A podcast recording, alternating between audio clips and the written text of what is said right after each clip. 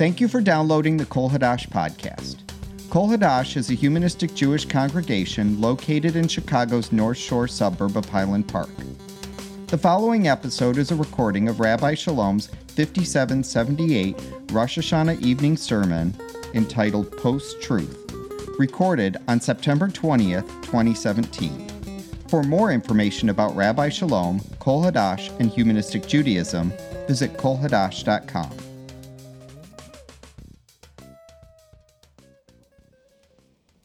I do not like saying, I don't know. I knew I had found a good partner in life when my then future wife figured out how to tell the difference between when I knew what I was talking about and when I was taking my best guess.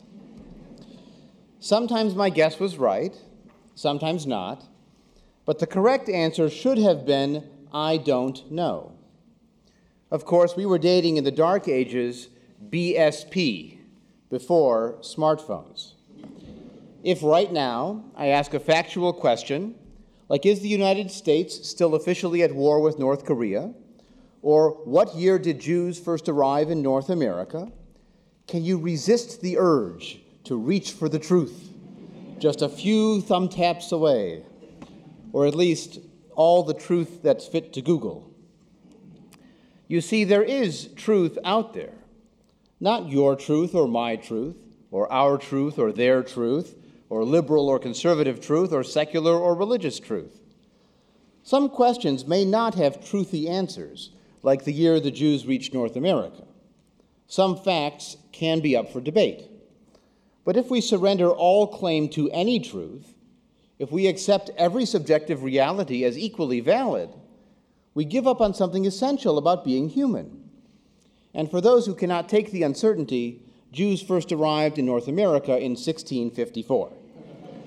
That fact, at least, is not post-truth. This year's High Holiday series is called Forbidden Phrases. The name is problematic. We value freedom of speech because we value freedom of thought, and you should be able to say what you think.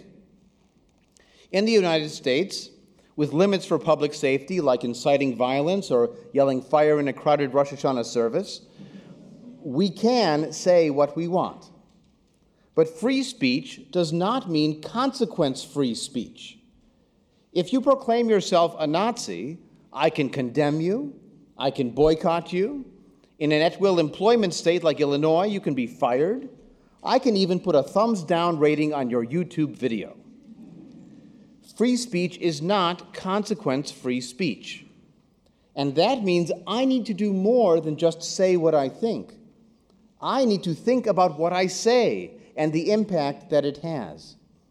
Remember the language choices, pro-life and pro-choice, or why we are humanistic Judaism, based on what we do believe and celebrate rather than what we do not. Language matters.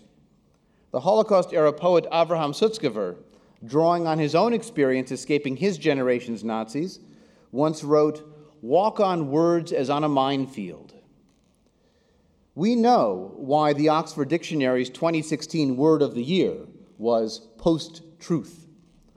Between social media, internet trolls and Twitter bots, ideological self-segregation, confirmation bias, where we prefer facts that support what we already believe, and new extremes of consequence-free political speech, post-truth seems to describe the world all too well. Here's how Oxford defined post-truth, quote, "Denoting circumstances in which objective facts are less influential in shaping public opinion than appeals to emotion and personal belief." To repeat, where objective facts are less influential than appeals to emotion and personal belief. When I read that, I was reminded of the wisdom of Ecclesiastes, who wrote, "There is nothing new under the sun." That is not a post-truth reality. That is reality. The more we learn about how the mind works, the more we know that objective facts are less influential than emotion and prior beliefs. William F. Buckley once dis- defined a conservative as someone who stands athwart history yelling, "Stop." Our humanism should not be a philosophy that stands athwart human nature, yelling, "Think, don't feel." We can encourage people to think more, but our deep emotional brain is far deeper than recent ideas. We are emotional thinkers. Moral psychologist Jonathan Haidt describes our rational minds as a human riding an elephant, and the human's job is to justify whatever the elephant does. And yet, despite our emotions, or maybe because of them, there is a human temptation for absolute truth. We want to know. And we do not want your best guess, or approximately, or likely, or maybe. Traditional religion promises truth and certainty. The world was made in exactly six days, beginning on Rosh Hashanah. Here are the Ten Commandments, or the six hundred thirteen commandments, or the two thousand seven hundred pages of Talmud that tell you exactly what to do with your life, what to wear, and what to eat, and what to say, and what to think.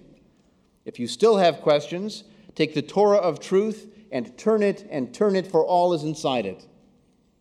Indeed, you may already know all the truth there is. There is a Jewish legend that just before a baby is born, an angel takes the new soul on a tour of the entire world, showing it all of the human knowledge that is available.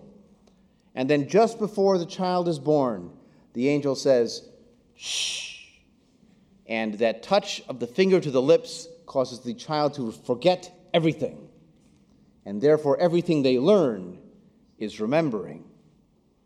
Now, this story is an origin myth for that little indentation under your nose, and I'm not going to keep you in suspense without your smartphones. It's called a philtrum.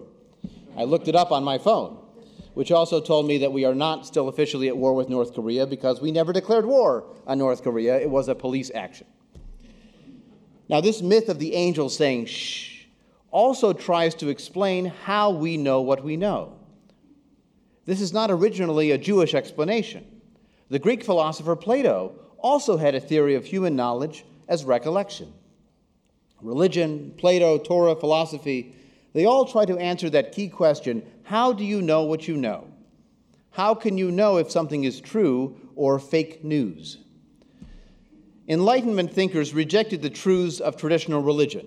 For them, the good news was fake news. But they did not reject it for the factual nihilism of post-truth. Modernist philosophy was convinced that we knew things. We knew them for certain, and we would eventually know everything. Evidence, reason, science, these would answer all the questions, big and small. It was a heady time of discovery, from the power of the atom to secrets of the genetic code and the Big Bang origin of the universe. There were cracks in that foundation. New discoveries questioned prior certainties. Light could act as a particle and as a wave, depending on circumstances. Individual and cultural bias in the pursuit of knowledge became undeniable. Historians were not simply objective stenographers with no agenda. As we learned to question authority, from industry-supported science to corporate media to the presidency itself, we became experts in the insight of the opera Porgy and Bess. It ain't necessarily so. Not everything could be measured, certainly not now and maybe never. And so postmodernists, at their extreme, question any claim to objective knowledge. They were post-truth before we called it post-truth. In some ways, Jewish culture was also post-truth before post-truth. One of my favorite short Jewish books is called Zachor, it means remember, by the Jewish historian Yosef Chaim Yerushalmi. Zachor explores the difference between Jewish history and Jewish memory. Jewish history is what happened, as best we can tell. Jewish memory is what we think happened, what we believe, and it is very hard to change memory using history. The stories we learn from grandparents or retell at Passover seders have deeper roots than a tentative archaeological discovery. Fifteen years ago, a conservative rabbi in California got into big trouble because he stood up at his congregational seder and he said, well, we all know that according to archaeology, the Exodus didn't happen the way it's described in the Haggadah. What? Shock, dismay. My favorite quotation in the L A Times story about the incident was a member of the congregation who said, did he have to say it at the seder? In other words, this may be true, And you can say so in an adult education class in the library with twenty people. But why say that in the sanctuary during the actual holiday? That's Jewish memory, not Jewish history. Now, we take a different approach. We distinguish between story and history, and we learn both, and we celebrate with both. But I'm sure you know some people who prefer story to history, who prefer belief to fact. Is a traditional Passover Seder post-truth? What about a Rosh Hashanah service? Is it more effective as an anniversary of the world's creation and a day of cosmic judgment, the last chance to get back on the straight and narrow? Or can we refocus the holiday on the need for self-judgment and human responsibility? As if we needed more hurdles beyond how the human mind works, the unreliability of human knowledge, and the weight of Jewish tradition. The world just does not like truth-tellers. When the prophets condemned the kings of Israel for oppressing the poor, the prophets were persecuted. In Greek mythology, Cassandra is known for telling the inconvenient truth and tragically not being believed. We resist hearing bad things about people we admire, people on our team, people who had a positive impact on the world, even if they themselves were not perfect. Think about my job officiating at funerals. Absolute honesty is not the best policy. And yet, even then, there is a place for the truth told in an emotionally sensitive way. If the deceased were a very critical person, I might say she had high standards. She pushed you to excel. It sounds positive, and the family knows what I mean. And maybe they start to see it from a new perspective. She wanted the best for them, their health, their happiness, and success, even if she could have shared it a little bit better. Please understand that no one is committed to the truth, the whole truth, and nothing but the truth. This summer, I sent in my high holiday sermon descriptions, and in what could have been a sign, I received this issue of National Geographic in the mail. Cover story, Why We Lie. A quote from the article. Researchers found that subjects lied on average one or two times a day. Most of these untruths were innocuous, intended to hide one's inadequacies or protect the feelings of others. Some lies were excuses. One subject blamed the failure to take out the garbage on not knowing where it needed to go. Yet other lies, such as a claim of being a diplomat's son, were aimed at presenting a false image. The article goes on to say that lying is part of the developmental process. Children learn to lie between ages two to five. And the proportion of people who tell a few lies a day changes throughout the life cycle. The peak age for this small lying, ages thirteen to seventeen. Almost twice as likely to lie as ages six to eight or sixty to seventy-seven. Is anyone really surprised? Now, you may be asking yourself, has the rabbi been lying? Is he really a fan of post-truth after all? Absolutely not. I believe in human truth, which is always to the best of our knowledge. To return to the elephant, human knowledge is a bit like the story of three blind men trying to describe an elephant. One touches the ear and says an elephant must be like a fan. One touches the tail and says an ele- elephant must be like a rope. One touches the trunk and says an elephant must be like a garden hose. We humans have partial knowledge with many limits, our own experience, our cognitive bias that filters what we learn, our cultural framework, our limited time compared to the vastness of possible knowledge. However, we are, together, much more than three blind men feeling out an elephant. What if there were three hundred or three thousand people of many backgrounds and experiences exploring what would have to be a very patient elephant? They might discover where the ear meets the head, how the leg leads to the torso, where tusks and trunk intersect. Perhaps we would never know everything about the elephant for all time and for all elephants, but we could certainly know a lot. The value in the secular critique of religious knowledge is learning to abandon absolute truth. The value in the postmodern critique of knowledge is that it helps us to correct ourselves, to adjust and refine our truths, like a rower who learns to pull differently, given changing wind or fitness or rowing partners. Other people can point out our biases if we listen, not to destroy the possibility of truth or to hurt our ego, but rather to improve our ability to find the truth. Jewish feminists point out blind spots in rabbinic literature when it comes to gender and women's experience that male rabbis have missed for centuries. And that's good, because now our teaching can be more true to more people. If we accept post-truth, it means giving up on that very human project to know. Post-truth does not just mean you have your truth and I have my truth. Post-truth really means no truth. Some prefer it that way. If they are not bound by evidence or history or logic, they can say whatever they want without accountability. And free speech is indeed consequence-free speech. We continue our balkanization into separate silos of knowledge, talking to each other in our own closed systems of truth. Step one is to admit that we have a problem and to name it, post-truth, something we can describe but should not accept. But what do we do next? First, physician, heal thyself. Practice the truth you want to see in the world. If it is too good to be true, maybe it is too good to be true. How do you know something is true? Is there a reason I want this to be true? Smartphones have been a blessing and a curse, but one of the blessings is easy access to facts if you know where to look. Snopes dot com, S N O P E S, is a good place to start. They've made a career out of separating truth from post-truth, and with evidence you can check for yourself. Remember that great Facebook meme that some of you may have seen? "You can't trust everything you read on the internet," said Abraham Lincoln.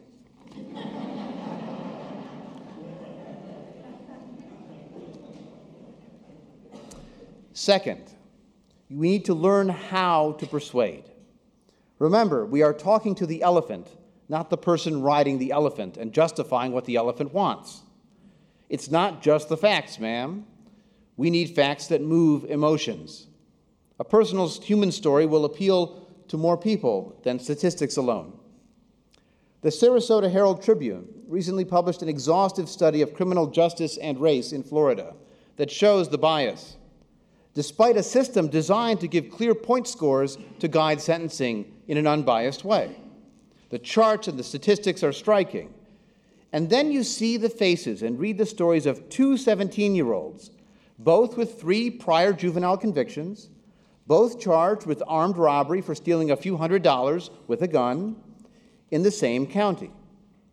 The sentencing guidelines under which they scored the same points said that four years was the lowest permissible sentence, and both offenders took plea deals. But one's plea deal was for four years in prison, while the other plea deal was probation with no incarceration at all. Need I clarify which offender was black and which offender was white? The statistics make clear this is not an isolated case or just one county, but the individual story makes the point even stronger. We may want to deny this reality as fake news, or retreat behind the comfort of post-truth, or to say this is a political issue, not one of justice and righteousness. But it's that much harder to hide when the story is that clear. If an argument comes from a place of fear, you are not going to pull the other person back from their post-truth by starting with, "That's ridiculous, you have nothing to fear." That's another way of saying, "You're just wrong," which is often heard as, "You're just dumb." There's a popular saying that teaching without learning is just talking. If that's true, then arguing without persuading is just noise, or helping you feel better about yourself, but not moving forward. When I was a graduate student, I received a great piece of life advice when they told us that grading would be much more effective if A, we avoided using red pen, and B, we started by writing something nice about the essay before offering criticisms. If you want to persuade someone they are wrong, you need to affirm them in some way first. "I understand why you're afraid. I see your point about X, but it doesn't change my mind about Y." If there is a truth to be told, there are ways to tell it so that it may be heard and understood and possibly agreed to. I value the Exodus story for its message of freedom. The history is where we disagree. Finally, the reality that there can be many perspectives on one issue does not mean that we acquiesce to post-truth. Sometimes there can be many truths that are simultaneously true. I once met with the adult children of a woman who had died to learn about her life.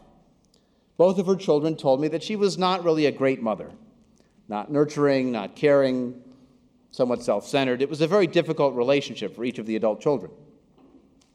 Before the funeral took place, I was lucky enough to talk with the deceased woman's grandchildren, and they had a very different perspective on her. Warm and encouraging and loving and engaged. It's almost like they were talking about two different women. And they were. Thirty years later, at a different stage of life, without the stress of raising children, having grown as a person. At first I asked myself, how can I present the truth of this woman and her relationships? Then I realized that both the children and the grandchildren had given me a true representation of their relationship with her. Life and people and reality are complicated, and sometimes many truths is not post-truth, it is the truth. This is part of the inspiration of seeking the truth, being responsible to the truth, that has driven knowledge from the atomic to the cosmic, hearing many voices and perspectives on the same human reality. It is a universal human project to understand who we are and what the world is, and I will not give it up. Sometimes we know the truth deeply without revelations or angels or anything beyond ourselves. I want to conclude with a passage written by our own Rabbi Emeritus Daniel Friedman, whose life work is a testimony to the pursuit of truth in Jewish life. We are the heirs to his courage in standing up for a Judaism dedicated to truth. We know more than we can see. Particles too small to see, we know, are the essence of reality. The earth we call home is but a beam of dust, lost in a crowd of unseen, silent suns. The innocence of children, the secret language of lovers, a flood of joy surprising the heart. These, too, we know through senses finer than the eye. Tonight we rest our vision and open the eyes within. We would know goodness. We would seek truth. We would honor justice. Beyond the world of cash and clamor is a more enduring realm. Here are found integrity, courage, righteousness. The quiet fellowship of this hour renews that world and restores it to our sight. L'shana Tova, a good new year to all, and I mean it. This podcast was produced by Ken Burke on behalf of Rabbi Shalom and Kol Hadash Humanistic Congregation in conjunction with Repatriation Studios. I'm Ken Burke, and thank you for listening.